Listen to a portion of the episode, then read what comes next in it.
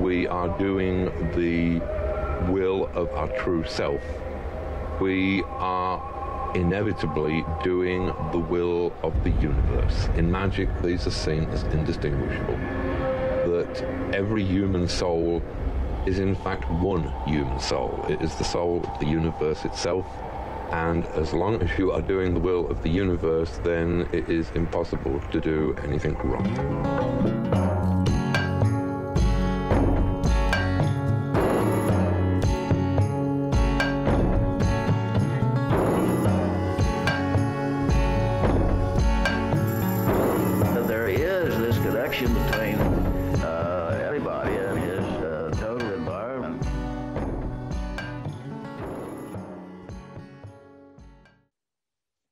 Um, hi.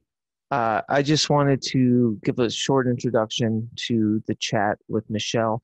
Sorry for the, I don't know, the the absence, I suppose. Um, we're about to embark on a pretty wonderful road trip, I guess, to clear our heads and whatnot. And I uh, just wanted to say what a wonderful chat it was with Michelle and you know she i don't know if she revealed some things but she revealed some things to me that i i find absolutely enthralling and and brilliant and beautiful. And i hope you all will agree.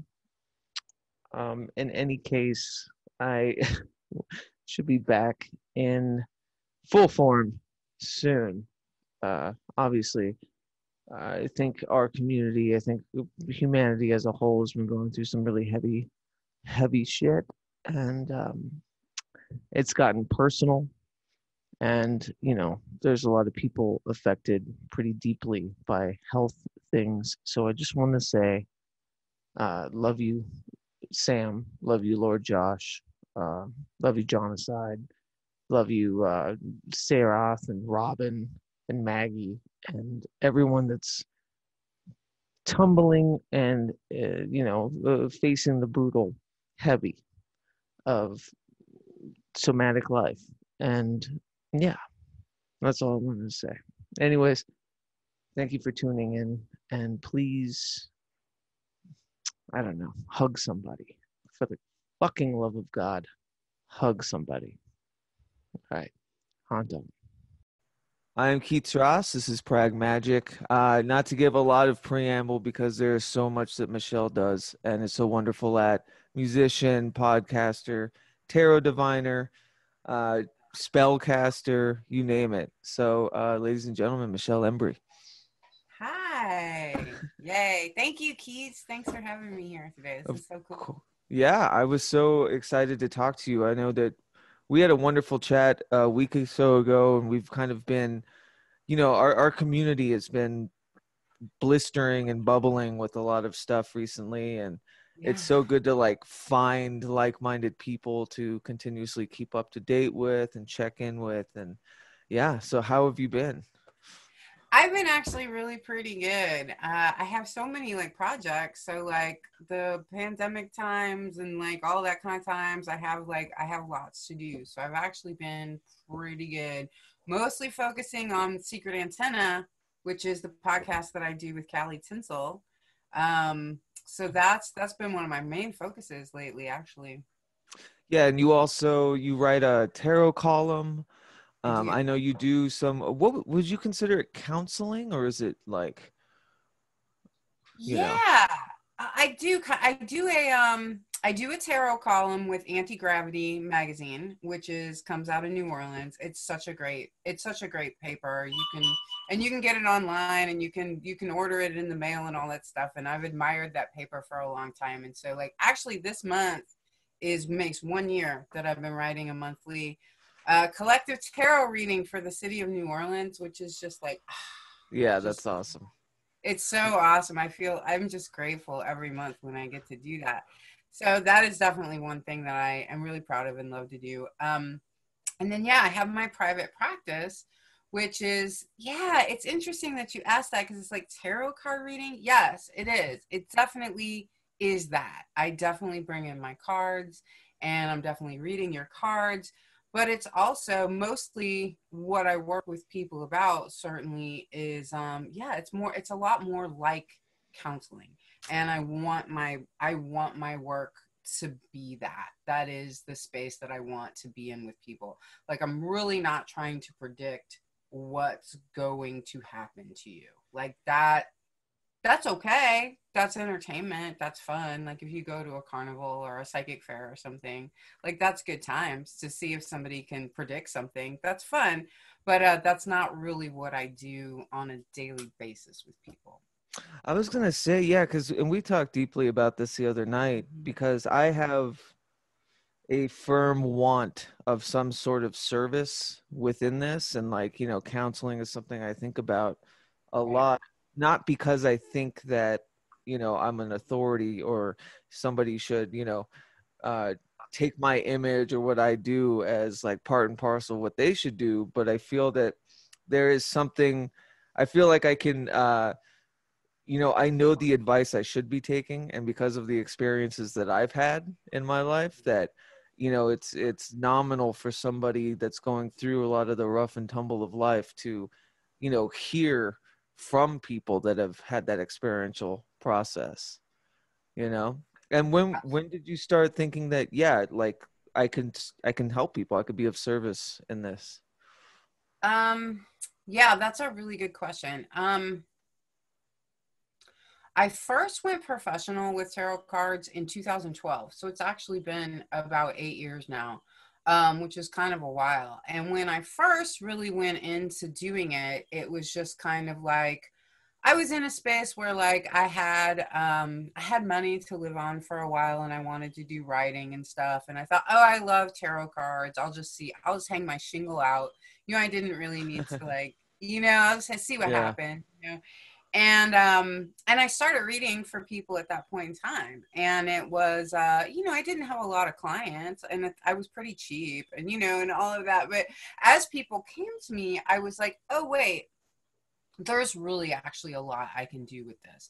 And by 2014 i was like you know i want to make tarot cards and spiritual counseling and that type of work pretty much my main focus my full-time gig. And you know like like i said at the at the at that point in time like i had i had this little stack of money that i planned to use basically to not work. Like that was Right. the plan for the money right? And so like it wasn't going to last forever right but it was it was what i wanted to do with the money and i never look back and regret it like you know that's a great if you can if you can afford it taking a few years off is a really good idea Yeah. um so this would have right. been the year for sure Yeah, this would have been the year. Yeah, for sure. So, but by the time that like I needed to like actually like work again um, and make an income again, I was like, this is what I want my life to be. And I had realized at that point in time, like, this is not about me predicting your future. This is not really about entertainment. Like, we need to talk about spirit. We need to talk about wounds. We need to talk about, you know, Yeah, trauma yeah yeah and realizing how much as someone who deals with a lot of trauma from my past i didn't at first see myself as the most capable person for that I, I don't Mhm. know why now looking back on that that doesn't make a lot of sense to me. But at the time back then i was like well you need somebody who like doesn't have those problems to help you. And now i'm like what? You no, know it's yeah. it's really the opposite. And i Mhm. find so often with clients you know what i do with them is when they're talking about their own state of mind and how they approach the world and these different things with them i'm like you know i'm like you and here's the way here's what happens to me and here's how i help myself. And that that's really helpful to people in one way. The other thing i sometimes can do with people is i'm like you know we're just going to sit in the place together where this really hurts and we're just Yeah. going to breathe together and we're just going to be in this pain together for a second because like why should you be alone? Um something else that i was doing like during this period of time when i wasn't working was i was touring i learned that i could do i could perform uh, with my voice in a way that was really helpful to people so between 2011 and two or between yeah 2011 and 2013 i toured this kind of hellaciously dark show that I did about my it was my memoir, it was my story. And uh and it was interesting when I first started doing it that uh I don't know, my poor first audience. Like I had no idea that what I was saying was so dark. Like Right. I was so right. Your own life, you're like, you know how it is, you know, enter any like horrifying trauma, you know, and you're like, you know how they do you, you know, and when Oh, other yeah. people are like, ah, um, it taught me something. So I feel like I almost killed my first audience, right? Anyway, the point is of this is that that story started to evolve, and I realized that um, rather than me just reading my memoirs, that I could do a type of performance. And that's when I first brought in a musician to work with me. So I Mhm. started setting this stuff to like beats. And so that even though I was giving people this really dark story, I was also bringing all of this healing work to it.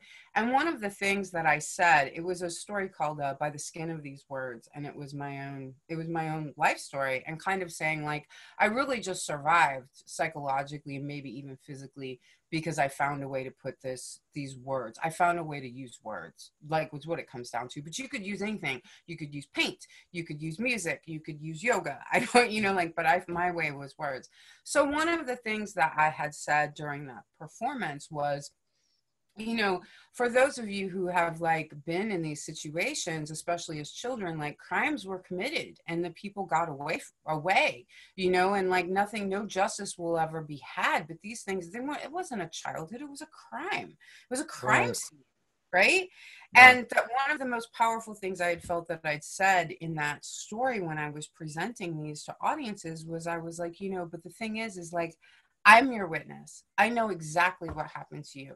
You know, crimes were committed, lies were told, no justice will be found. I am your witness, you know, and this is my testimony on your behalf.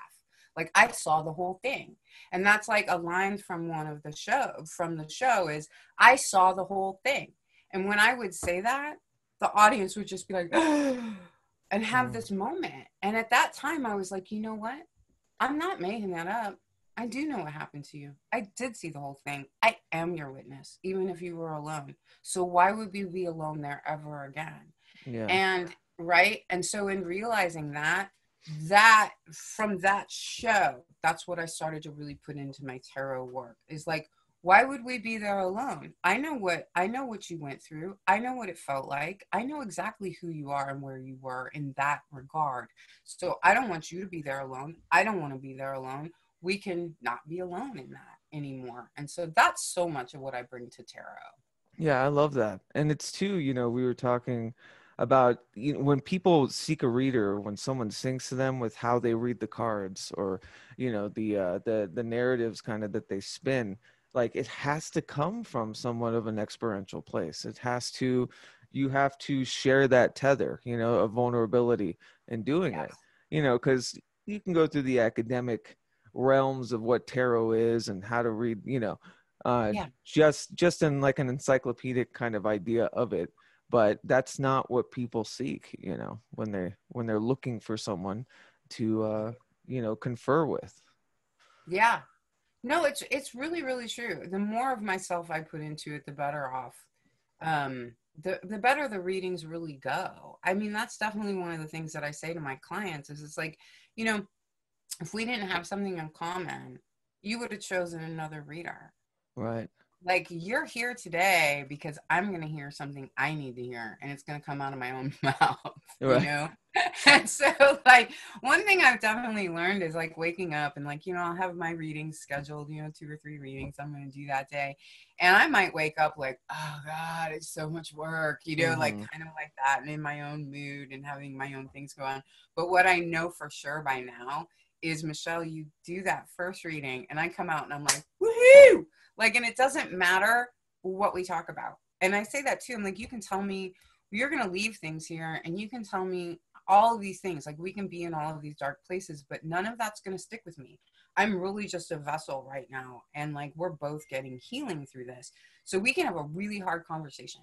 We can talk about, you know, suicide. We can talk about getting beat up. We can talk about, we can talk about really dark things. I'm saying you when I get off this phone, I'm to be like, yeah. You Right. know, right? yeah there's a vexation yeah it's like Yeah. yeah. and it's such a you know the vulnerability has been like such a prime uh, lesson, I guess I should say, but in hopes of it being a superpower eventually, you know, because I think a lot of the, in this realm of, you know, kind of occultnic, you know, um, uh, procedures and practices and stuff, there's the people that move kind of to the top of the echelon somehow are the ones that kind of decree some sort of enlightenment or, you know, uh, put themselves off as some elevated you know person that they've you know Oh, conquered all the transgressions that you know us you know peons go through or whatever you know and it's like no it's i don't see how it's ever it never ends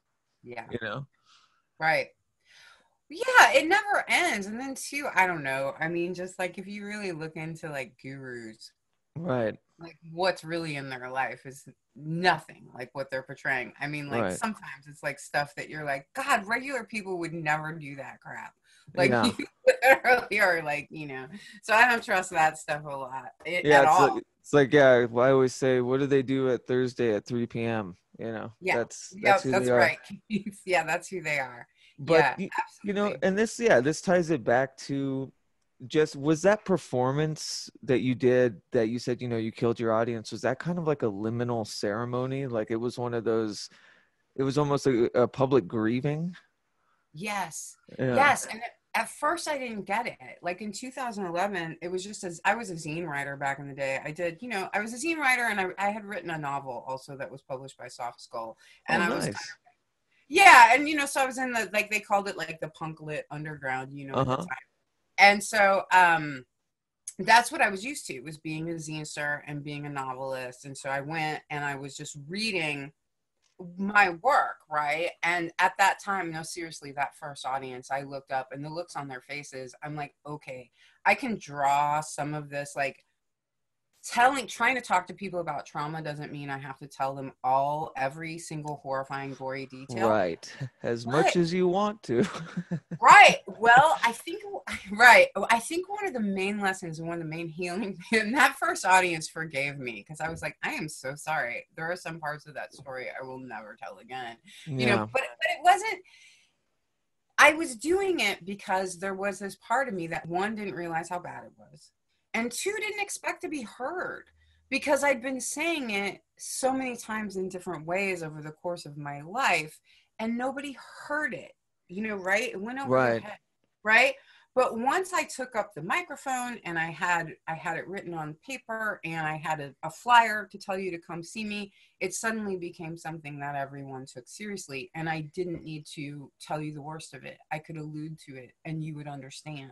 yeah And so, right. And in the beginning, I really didn't. Those were the two things I didn't know. Like, oh, that didn't happen to you when you were a kid. And two, like, right like, oh, I can not tell you the gory details exactly, and you can still surmise what happened to me. So that was one thing. And then when it turned to this more performative, and I brought in a musician and I broke those stories down so that they were more poetic, and I started to really feel like what you call audiomancy right? Mhm. like I started to feel that I could do this work on people with my voice. And I hadn't known that I could do that before. And at that point in time, yes, it became the ceremony of grieving.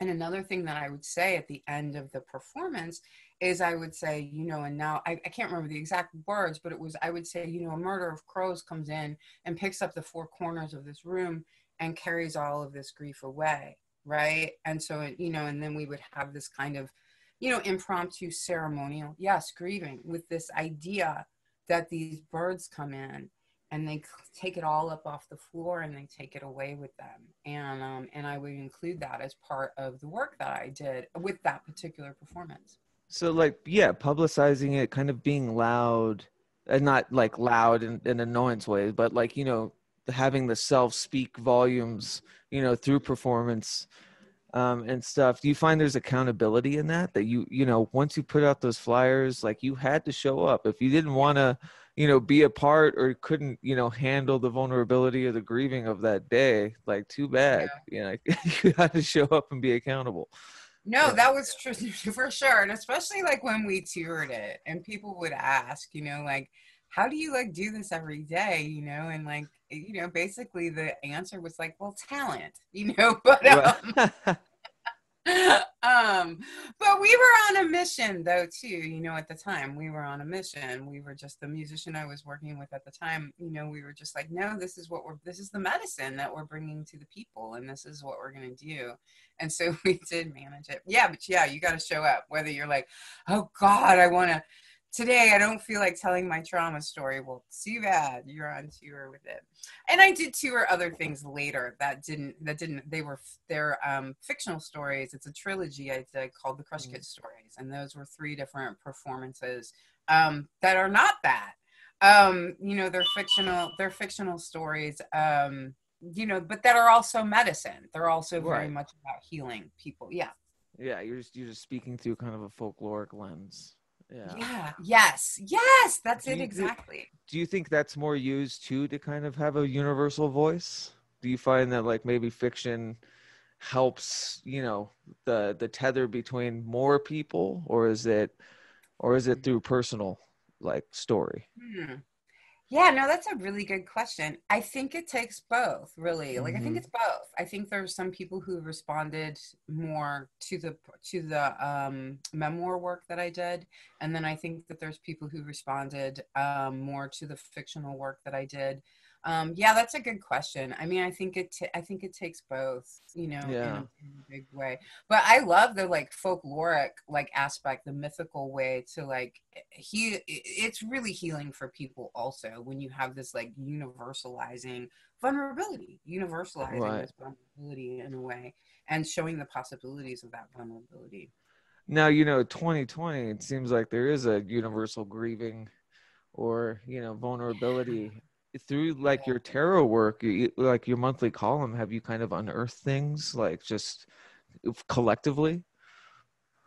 Uh yeah i mean i guess a little bit doing the monthly column is funny for me because they're, i mean there there is a predictive quality to tarot, right. even as much as like I want to strip it out sometimes and be like, well, that's not really the most important thing.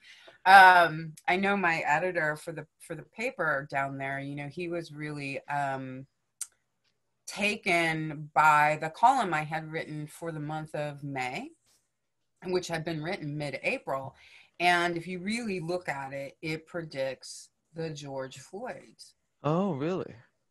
Yeah, and like, yeah, that's kind of what I said when he pointed it out later. Like, he's like, you know, actually, if you realize this was written in mid-April, this is kind of stunning. And I was like, what is he talking about? And then I was like, oh my god, I was like, right at, I, you know, I was close to like predicting the George Floyd murder to a certain, you know, degree uh, mm-hmm. but what i said in that column really related to it and it's funny because the only thing like i always try to find something that's like um it's uplifting, right? And that month when I had written that, the uplifting part felt really not quite right, but I mm-hmm. still kind of felt like I should put it in there. And it's the only part of it that I'm like, I if I had it to do again, I wouldn't do that. And now oh, really? I'm Yes, because it was the anytime I feel a little bit like, oh, you're stretching to make things nicer than they are, it always backfires on me. You know, it didn't fully backfire in that column, but honestly, there's like two sentences in that column that would have made that particular column even more truthful than it was. You know, yeah. so and like yeah, so um so in doing that column no i've actually it's funny because i've actually like learned more about the predictive aspects of my ability than i had before like it's not that i don't know that that's there because people will come back to me and they're like everything you said was going to happen happened. And i'm like that's interesting you know like yeah. it always feels interesting you know but the columns taught me a lot about that. So for you is you know are like the somewhat preternatural or divinatory aspects are are you because i know you're also a practitioner. You you do a lot of like even spell casting online and and stuff. Have you um what what what have you surmised over time? Like are you are you dipping into something you know preternatural and collective like an unconscious or is it more like you know are you tuning to your to your own subconscious you know like what have you been finding has been the more you know the biggest reprieve of all of it or resolve yeah. i should say mm, it's a good question because like out of all of it you know like it's interesting. Like my background, my upbringing. Uh, my mother was like, she was like this. Um, she swore up and down she was an atheist, but she wasn't really because she'd have like these like Ruth Montgomery books. I don't know if you know that author, Sure. but like, Yeah. yeah. okay. She had these Ruth Montgomery books around. And one time I remember I came home and her and her friend were in the dark trying to find their auras. And I was like, oh my God. Um, but she would swear up and down that she was an atheist. And as a kid, like I couldn't use the word God in the house Mm. right so um it's just she had been abused by religion you know Yeah. and she was just like we're not doing that here you know and i don't believe in this stuff and i think it ruins it ruins individuals and it ruins society and like these people are crazy. You know they're crazy and i you know i don't disagree with her but my but she wasn't entirely um really atheist either. Obviously she believes in something right? Um so but having been raised like that uh even kind of getting into tarot cards and even like you know some other like spiritual works that i get into um i did not expect to feel as connected to something that maybe i would consider i don't know an ultimate consciousness Mhm. um a collective consciousness i mean a singular consciousness even there's a way in which i feel like i plug in to this kind of you yeah, know fabric. Yeah. yeah, that something. is kind of everything. Like if I could Mhm. fully like the human brain couldn't fully take in like full consciousness without just like exploding. Like we just Right. don't. Yeah. We can't. It's It's the We meta, can't. yeah. That's why we need the Metatron, you know, because we can't fathom the voice of God or whatever. I it. yes. No, that's exactly right. No, it's exactly right. We can't know all of these things, you know, but there is um there is this way in which I feel like I plug in. I mean, yeah, so like I'm tr- I want to answer your question pretty specifically. it. It's a pretty hard one, yeah. it's a pretty hard one but like through this work and especially like i said coming from this background where religion like i feel like so many people that i meet that are new age they've so to speak and i don't want to go off on anyone but i figure i feel like this is something i need uh, come up against a lot of times your kind of new age spirituality would fit really well right directly back into christianity like you've really just Right. changed the words and i'm not going off on anyone it's understandable that that would Mhm. happen you know Yeah. right um. Absolutely and just dogma it's hard to break dogma and even when it hurts you and you're like i've been hurt by the church so i don't like those words but then somehow you wind up with a new age kind of perspective that really is just christianity with a, with a different set of words Mhm. and which again is okay um you know I, again i just don't want to go off on anyone you know whatever but i certainly have a critique of that um so wait where was i going with this? So i wanted oh so i guess i'm surprised for myself how much i really do feel like there is maybe some kind of collective consciousness and how much i feel like does come through me from this from from i don't know i don't even want to say a higher place but just a different place. I feel like i can i feel like i can log into something. I think that i think the internet's a really good metaphor for spirituality in a lot Sure. of ways yeah Yeah. so I feel like I can really like log into this thing and then I have something that maybe I generically call guides. I mean, when I'm working, I have my cards in front of me and I'm reading my cards. I have on my right side a lot of people when I'm teaching intuition in classes and things like that, and they say, Well, like, how do you know? I'm like, you know, over time, it just got for me that like my guides, generically speaking, come in on my right side, and then you get Mm. me over here who's sometimes arguing with them. I'm like, Are you kidding? And you Yeah. know, and they're like, right? But I know who's who just because I've done this long enough, you know? Um, so I do feel like whatever is over here on my right, which really just comes in as kind of like these like orbs that either like nod or shake their head or maybe point to a story that's already in my own brain. Like tell this person this story. And sometimes I'll be like, You want me to tell them what? I'll be like, Okay. They want me to tell you the story. And then the person will go, Oh. And I'm like, All right. I don't know what that meant to you, but it, but it meant something. You know, there's Mhm. so many times I leave a reading and I'm like, I don't know. Those were the things I was supposed to say to you, and they mean something to people that I know I'll never understand. Yeah, I struggle with it too. You know, I've uh, I spoke with Sayroth about this a bunch, where I'm kind of in this, you know, that liminal kind of gray or agnostic static of, you know, is it just uh, my subconscious that I'm tuning, or is there actually something outside? And it switches all the time, you know. Yes. Um, but I think you know people tune into this stuff and they look for it. It's a lot of times it's through desperation, like it's through Yes. adversity.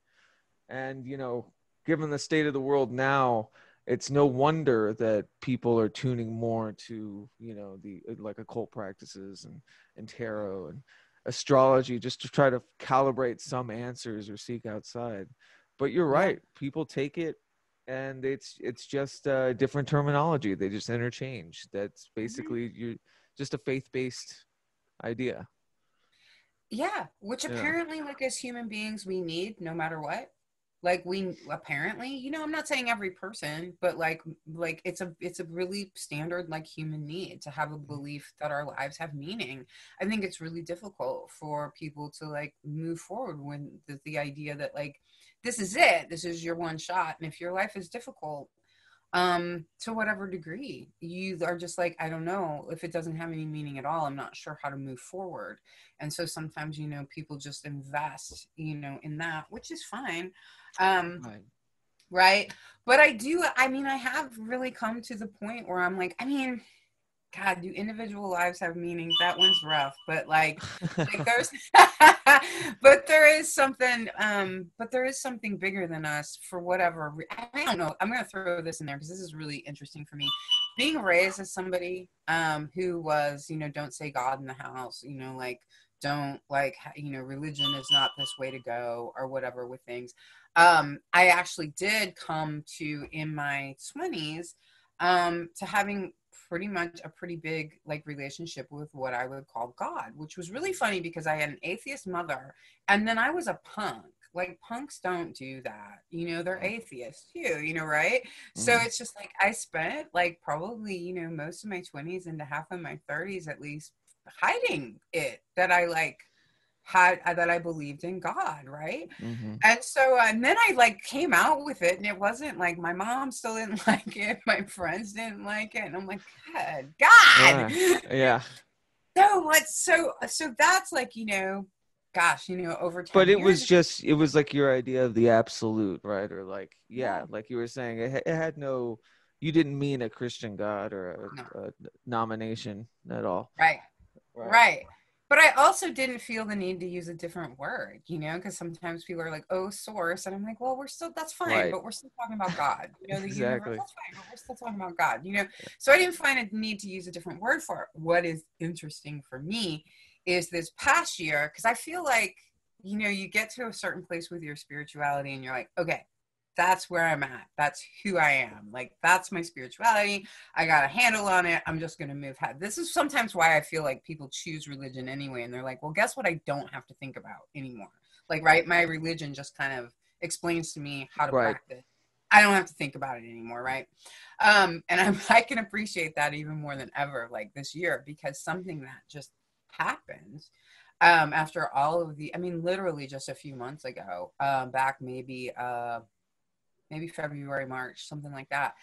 I just woke up and I had this realization that, like, because I was praying all these years, I've been praying. I would just pray to God. It just made sense to me. I was comfortable with it. Even like my mom and my friends are like, "Oh my God," um, you know, I would still made sense to me, and I would pray to God, right? So this year that changed because I woke up one day and I had this realization that um or whatever my whatever you want to call it realization might not be the right word but there was a shift in my spirituality and having this realization for me that what i was calling god actually had no um was a completely neutral force it's a completely neutral creative right. force personality less Yes. Yeah. And doesn't and doesn't have this like God is not God is a creator, sure. Like spitting things out of a black hole. Basically, Mhm. like, I don't know, there's that, there's Yeah. that. And it doesn't have this like I want things to be good. I'm not I mean like to say that God is creating from all love, I'm like, well not really. I mean God is just like creating whatever God can create kind of without personality, without determination, without any of the without having a desire for how that thing will go or even Mhm. really thinking about it so to speak right this is like new stuff for me and this created only a mild crisis because i've had so many spiritual crises at this point in time i'm like i'm like tell me something i don't know okay Yeah. Bring it on. Yeah. yeah i think i'll just you know drink diet pepsi and eat candy in bed for a few days I know how that goes. Yeah. yeah right um so i wouldn't say it was a crisis but at night when i go to sleep i'd be like dear black hole? No that's not working for me especially since you don't give a shit. So um so i went through that for a few months but then i'm like you know but then like i got a little bit closer to like what i would consider my guides. You know i hadn't had a direct conversation with them for a while. You start to take it for granted especially for me. I'm seeing them all the time working with other people so i had kind of stopped talking to my guides. I mean this really generically. Sure. um i stopped talking to my guides you know personally like for a long time. And so i started talking to them personally again and they were they uh, agreed that this was like yeah no you're right. The source of all things is neutral. That doesn't mean that we don't have plans and you know it made me think about the concept of jesus you know which is a big concept for me which is and there's a reason that that's so which we could talk about if you wanted to but at, Mhm. but at any rate like the guides and the things were like that doesn't mean that we're not real and don't have desires. Just because god creates indiscriminately doesn't mean we're indiscriminate or that we're meaningless. Oh, i'm getting chills right now. They're Yeah, oh, like le- lesser gods, like like the lesser gods what a great Yeah. way to put it. And i'm like and then it makes sense as to why i feel like we need to like onboard so to speak with these you know yeah lesser gods. I love that to onboard with like these forces that do have desires for us that are really really quite beautiful and have desires for themselves that are really really quite beautiful and are made of love right Mhm. just because god is neutral doesn't mean that love doesn't come out of it and this is all this is new stuff for me keats this is new territory for me we would have had this conversation a year ago and i'd say no i'm a, i believe in god and like i believe god created all things you know and, and god is love like I, we would have had that conversation but now i'm like nope god's a black hole Yeah. I mean, I love it. It's and it's it's not. There's you know, there's something I find.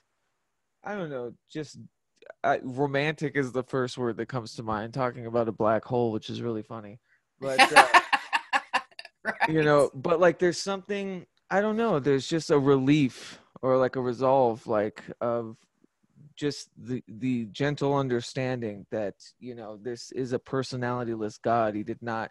He is not a he. It is. Yeah. You know, there was no. we- We are not the end all be all. The human species. You know, God does not look like us. Is not. Doesn't have our petty wants, wants and qualms. You know, and Mhm. uh, but there is yeah. Then there's that challenging aspect, but there is perhaps you know just there's just levels. There's like a I, I'd hate to use the term hierarchy because fuck hierarchy, but but you know what I mean. There's there's some sort of structure about um, maybe the things that preternaturally that we we deal with and experience during you know these practices and stuff that isn't every if everything's about the source, everything's about the absolute.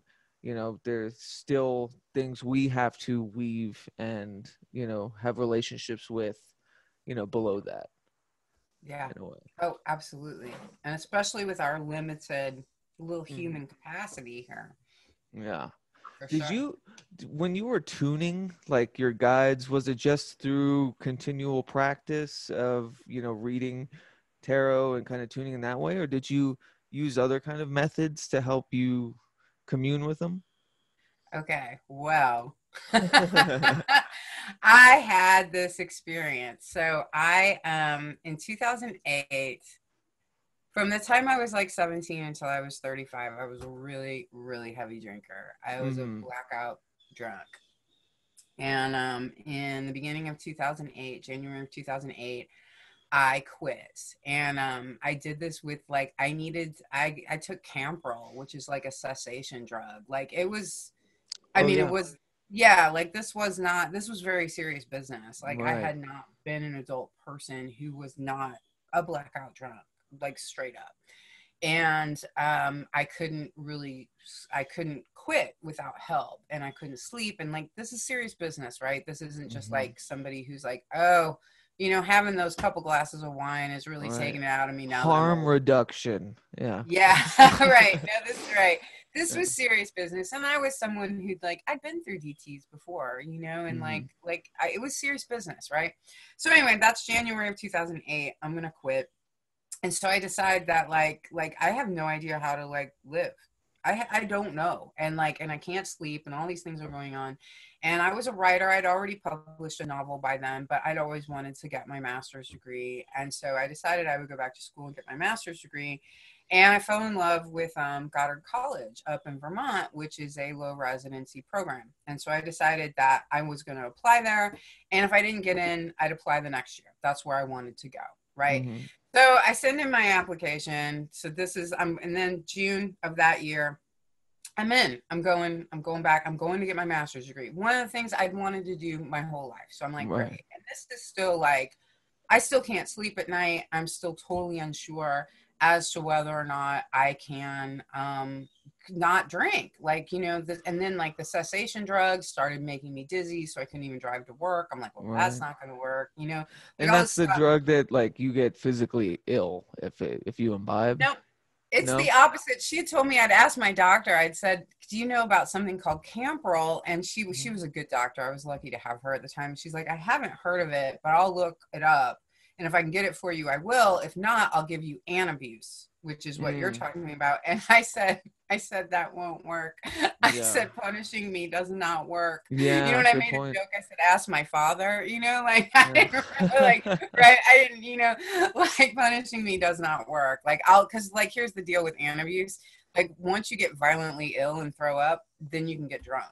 Oh, wow. Yeah. Yeah. So I know that from people in the military. So anyway, I had so Campral. No, actually, what Campral does, or what they hope that it does, is it targets because like your when you drink that much, your brain receptors like close down. So you go into extraordinary depression because your like serotonin receptors are literally closed down. So they Mhm. had hoped, they weren't sure, but they felt like Campral could target that and help your receptors open, right? I don't know if it did that, but psychologically, the, taking these big horse pills like worked for me until they started making me dizzy, and I actually had to call off a day from my job, and I was like, "Well, I'm I can't lose my job," you know. So anyway, so I stopped taking those things, and I was really shaky, and I went to my first low residency gig up there in Vermont. You know, you go and you stay for a week, and you do full time work for the rest of the semester, but you send it in through the mail. And so, and I really, that isn't even why I took that program. I just really liked the, I was really attracted to the program. So anyway, here's the deal. So I get there and, um, this man named Paul Selig is Oh, I giving, know Paul Selig. Yeah. all The channeler. Yes, Yeah. except that's not what he. Ooh, I got to chill all over me. That's not what he did at the time. This is 2008. His books, his first, uh, "I Am the Word" didn't come out till 2010. It came Oh, out wow. Month I graduated. I know this. So anyway, he was my program director. Right? I got chills all over me telling you the story. That's so, crazy. it's crazy. So he gave this opening speech to us while we were there, and I was like, "Holy shit!" Just listening to him talk, I was like, "Who is this person? What is he saying? Like, what is he doing?" This is so funny. This is such a funny story. I was really enamored of him. I was like, "How is he like?" You know, and one of the things he said is like, none of you are in this room by accident. And I was like, whoa, what is so wild about him saying that? Like, why do I feel so drawn? You know, so okay, so I go, and he had this little dog at the time named Darla, and I think he has a different dog now, but he had a little dog named Darla, a little Yorkie mix, and it was so cute. And I love dogs, whatever. And he carried around, he had that dog with him everywhere. Only person I, I would see him in the cafeteria with her in a bag, and he'd be at the salad bar, and she'd be over that plexiglass going like this, and I'm like, the only person to get away with that's Paul Selig, right? right. anyway, I go up to his office because I really just want to meet him, right? And I walk in his office and I put my hand out to shake his hand and he holds up the dog. And I'm like, oh my God, this guy's a fucking weirdo, you know? And I was like, I just want to say, like, I thank you, you know, for having me in your program. I'm really happy to be here. And he's like, okay, thanks. You know, I walk away. I'm like, what a fucking weirdo, you know? and it wasn't until later that I realized, like, he didn't want to shake my hand because he'd get all this information, right? I didn't know anything about Oh. this right? I didn't know Okay. anything about this. So, okay, so here's one of the things that it, that happens during your first two residencies. You can't take any classes from Paul Selig, who's an amazing writing teacher and an amazing writer. Okay, you can't take any of his workshops, writing workshops, until you're in your second year. And I was so fascinated by him, right? And so the only thing you could take in your first residency was his, it was called the Writer's Healing Circle. Now, mind you, we're at a time in my life where I see those words and I'm like, oh God, you know, right? Like, oh, this hippie, dippy, fuck, bullshit. You know? And so, like, but it got passed, but I had to go because I was so right into mm-hmm. like I had to go find out more about Paul Selig. So I go down to this thing that, mind you, Keats, is beneath me. Okay, it's all beneath me, right? This writer's healing circle is so far beneath me, you can't even believe it, right? But that having been said, I love how all the crappy parts of my personality come to make this moment for me. So, but that having been said, even though it was beneath me, I had to be better at it than anybody in the room, right? right. So, so I get in there and I pull my desk. It's a carpeted room, you know, the desks are all whatever. I pull my desk up to the front. I sit down with my notebook and I'm ready to like take my hippy dippy, like, I am worth it. I am, you know, like whatever the whatever the hell hippie shit gonna do, right? I'm gonna do it better than anybody else in that room. And so um, then he comes in and he says, "Okay, everybody, make a circle." And we make a circle, and I'm like, "Yeah, of course, we're hippies. We gotta make a circle." So, but I'm up at the the doors behind, way, you know, like I'm up at the front of the room, and I have to get through the room. I'd have to go through everybody to get out the door, right? This is an important aspect, right? Because that's my good student. I'm gonna do better than everybody else, right? So anyway, he's like, "Listen, here's the here's the truth about me." Um, here's where you are right now. You're in this room. I'm a channeler. And I was like, you're fucking kidding me. right? And he's like, he's like, so like I channel these guides, you know, blah, blah, blah. He goes on about it and he says, I recommend that every single one of you leave right now. And he says, especially since Mark Doty is next door. I don't know if you know who Mark Doty is, um, but he's a writer. He was particular he wrote a really great book called heaven's coast that is about losing his boyfriend to aids which is like if you ever you need grief care please read heaven's coast. It's amazing. Anyway mark doty he was he's a famous writer but at the time he was particularly popular. And so paul selig says mark doty is next door doing a writing workshop. None of you will ever have the opportunity to do a writing workshop with mark doty ever again I recommend all of you go next door and do that because I am a regular roadside attraction. Keats, I would have, except then the third part of my personality was I couldn't disrupt anyone to get out the door. Oh, yeah. Okay, so here's these three things about me that are coming together to keep me in that chair. All right, so Paul Selig starts channeling and we're all sitting in this circle and like literally i can feel a ring of fire go through our hearts. Because there were some people who wanted to sit on the floor and he's like i actually need you all at the same level. And i'm like god this shit's really getting deep huh? You know but no mm-hmm. i can feel it. And the thing was i went into this incredible like trance space and where everything i was hearing like i couldn't have taken notes. There was no way to do it. And like i was like holy shit. But it's okay because i'll never forget anything i'm hearing because this is the absolute 100% truth. All right. And so at the it, like it was incredible. It was one of the most incredible experiences in my life. And so when it was over at this point in time, I don't think they do this anymore, but at this point in time, the guides, his guides would do regular would do work on the individual people in the circle. And so he got to me. This is June of 2008. I quit drinking in January of, of 2008. So six months later. And I am not sure about myself. I am still mm-hmm. really shaky. I still can't sleep. I still don't know how to live without drinking, right? Yeah. And so we stand up and he gets to me, you know, and again, like I didn't know what chakras were or anything, but when they're they're like open your crown chakra, I was like, you must open your crown chakra better than anyone's ever opened their crown chakra before, right?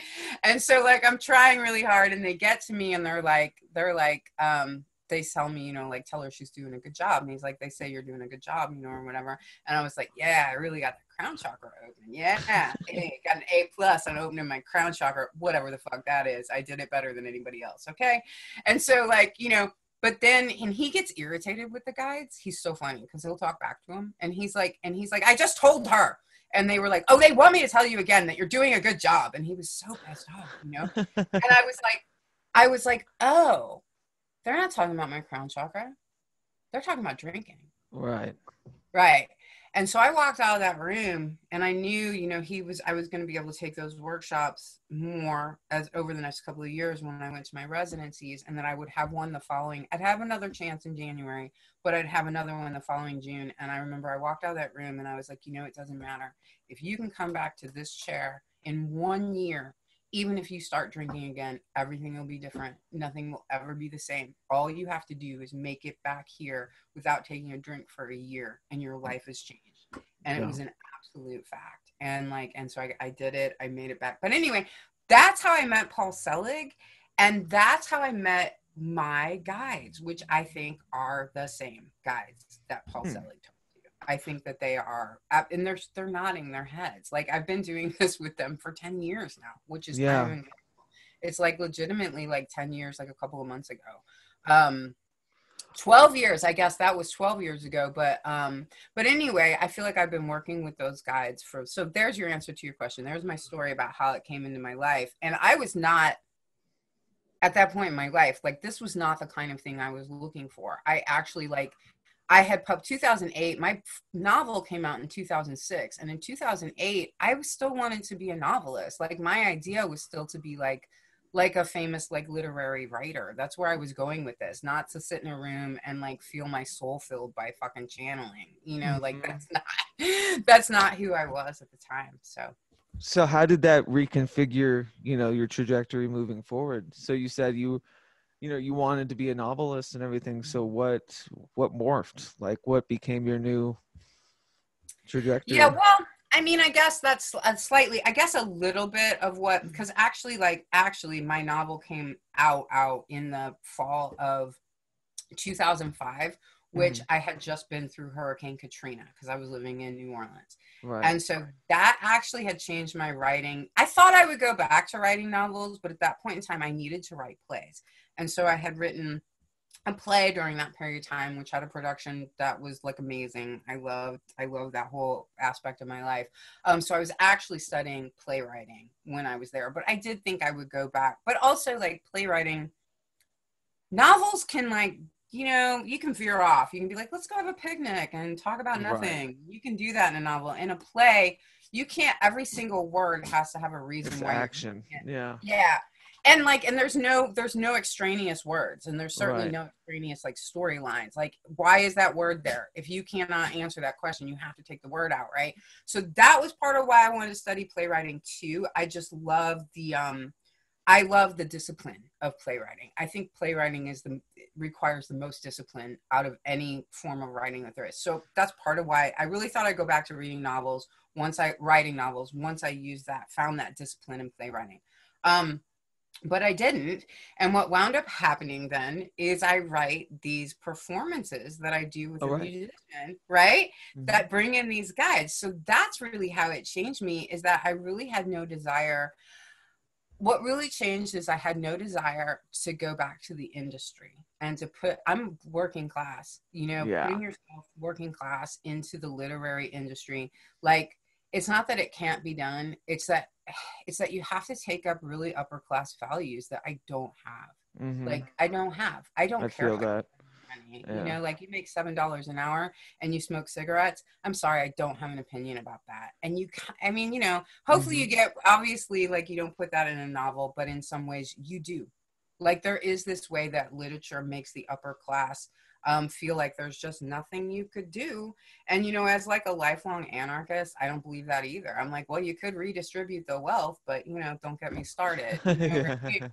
so, um, so the way that it changed me then, the playwriting combined with the channeling and the tarot cards and all these different things came together and it did it put me on this different path in life to where i'm like no i want to use my capacity for language um, for speaking for public speaking which i've done my whole life and performance and my ability to write and my ability to tell a story i want to use and and tarot cards are all about speaking and telling stories too. Oh, i want to use all of those things to do really important like healing work on like on all of us including myself and to put something into the world that i think doesn't serve the upper classes. So like if i can nutshell all that into one place it's like it's actually true. I've actually really just described myself pretty well I love that. Yeah, that sings to me. I feel like a lot of similarities between Yeah, us good. for that because yeah I've I've definitely feel disjected by kind of the upper echelon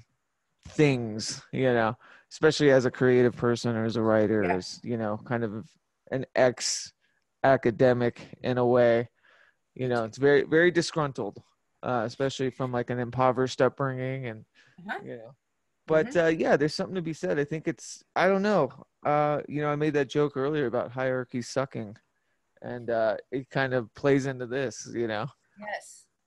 Yes, it does. No, yes, it does. I mean, like, I don't know. Again, you know, I'm not really trying to go off on anyone, but like, the couple of people I know from working class backgrounds that are starting to be successful in the literature industry, they really throw their family under the bus like caricatures, you know? Yeah. And I'm like, no can do, you know? Like, no can do. Like, there's a lot of this stuff. I cannot make the upper classes feel better about keeping the rest of us poor. I don't have it in me. yeah i love that. Yeah. that i was gonna ask i think it'd be probably a good uh ending kind of question but uh obviously you commune with these guides when you write when you create I do. do you uh have a way of kind of describing what that process is like Um, yeah. Ooh, see, I get chills on my knees. I read so much through my body, and anytime like Nice. they're kind of around, yeah. Um, I really, you know, like it'll just like when I go into my writing, like I have a pretty good writing discipline, which I think is important. You know, um, if nothing else, just I put up card tarot cards every day, five days a week on social media, which keeps me accountable not only to my like um, spiritual tarot practice, but also just every day I have to write a, something, at least Mhm. a sentence. You know, like right, um, which I think is important. But what if I look back through my notebooks, are even places where I've typed into Google Docs, you know, just free typed, um, the notebooks, my writing gets really big and really large, and even in the Google Docs, like things, you know, like the typos will get going, and there's all kinds of weird, strange word uses that I wouldn't use.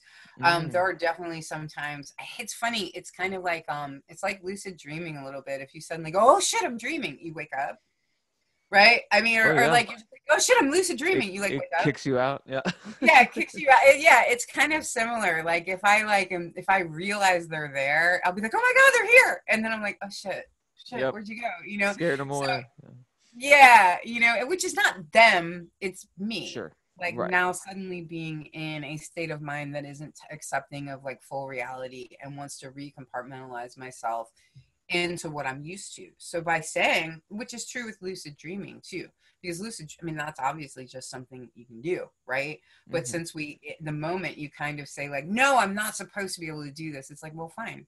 And it's the same thing with the guys. As soon as I'm like, oh my God, you're all here. It's so crazy. They're like, it's like, ah, you just slam the door. um, so, but they definitely do come through my process and in different ways. And there are definitely times too when there are certain things in my writing or in my work, whether I'm reading cards, like there's certain things, you know, like that the cards are not gonna like de- like that my guides are not going to come in on in a card reading you know if somebody's like really talking to me about like it's certain things that really just are going to require two human beings. Like where it would be um fraudulent for me to say well you know my the guides think you should. It's like sometimes it's too serious. It's health and relationships in these ways that it's like well we don't do that. That's um, manipulative and silly. Mhm. um so the same type of thing in my writing sometimes where i'm like okay guys let's like do this thing. They're like oh no sorry. That's all you. You don't think we picked you for nothing do you? We picked you because you know how to write. Like right. Like you literally like you st- like you're a master you have a master's degree in writing. Like we chose you for that reason in part right? So because not the degree but just the um the ability. So they're like at certain points in time they're like no that's all you. Like we have we inspired it but now you got to put the details together and turn it into a poem. That's all you. Yeah. You got to do that work. So i think that's part of it too. I will say this like when i a part of what i teach with intuition with people also is like you cannot intuit something you don't know so knowledge is the way you want greater intuition create greater knowledge for yourself whether it means reading science books or history books or teaching yourself how to code. It doesn't matter. They can find the guides will find metaphors usable in anything that you know but you have to know things. Like it's like trying to throw a dart at a dartboard that isn't there. Like all the guides can really do is throw darts at things that you know so to speak. And so the more you know the more they have to utilize. I hope right they have to they have to speak through the, your filter of self. Yeah, and if you exactly. don't have the skills or those those ideas they, can, they can't they can't translate it. Yep. Um exactly. I want i think it's super synchronous we're talking. Um i think i've been pretty public about you know my my drinking as of late and it's you know it's it's one of those gnawing annoyances. There's not nothing been too dramatic or or awful but it's you know uh i'll put it like this like i through my long kind of strenuous you know mental health stuff and everything um i never utilized drugs or alcohol or anything to create or write. And it reminds me it makes me think excuse me that you know it's because i was trying to make those channels more clear you know? It's the drugs and the drinking in the past were for everything else. Right. right. Right. But you know i yeah i just i really appreciate you telling that story. And um yeah you know we'll figure it out we'll we'll we'll all get through this together Yes, we yes we will. Even if it takes a thousand years, we will get through it together. well michelle thank you so much for speaking with me um oh, thank you. It's been so fun. yeah this has been great obviously you know we'll keep talking and i hope to have you on again and yeah i'll have this out this week and uh, uh please plug you have an amazing podcast with callie that you're about to just do called the secret antenna if you want to shout out all of your wonderful projects please do Oh, yeah, great. Um, Secret Antenna, you can find us on Anchor and Spotify, but probably the easiest way to find us is follow us on Twitter, where we put up, we'll put up our podcast plus all our kind of supplemental materials. Um, we are doing a history of COINTELPRO. So if you don't know what that is, come find out. If you do know what it is, come be a gas, a gas, a aghast with us on the subject. Um, that's one of my major projects. Um, uh, Antigravity Magazine, also a good one to go ahead and find on Twitter. That is New Orleans Absolute. And I'm not I'm saying this just because I write for them.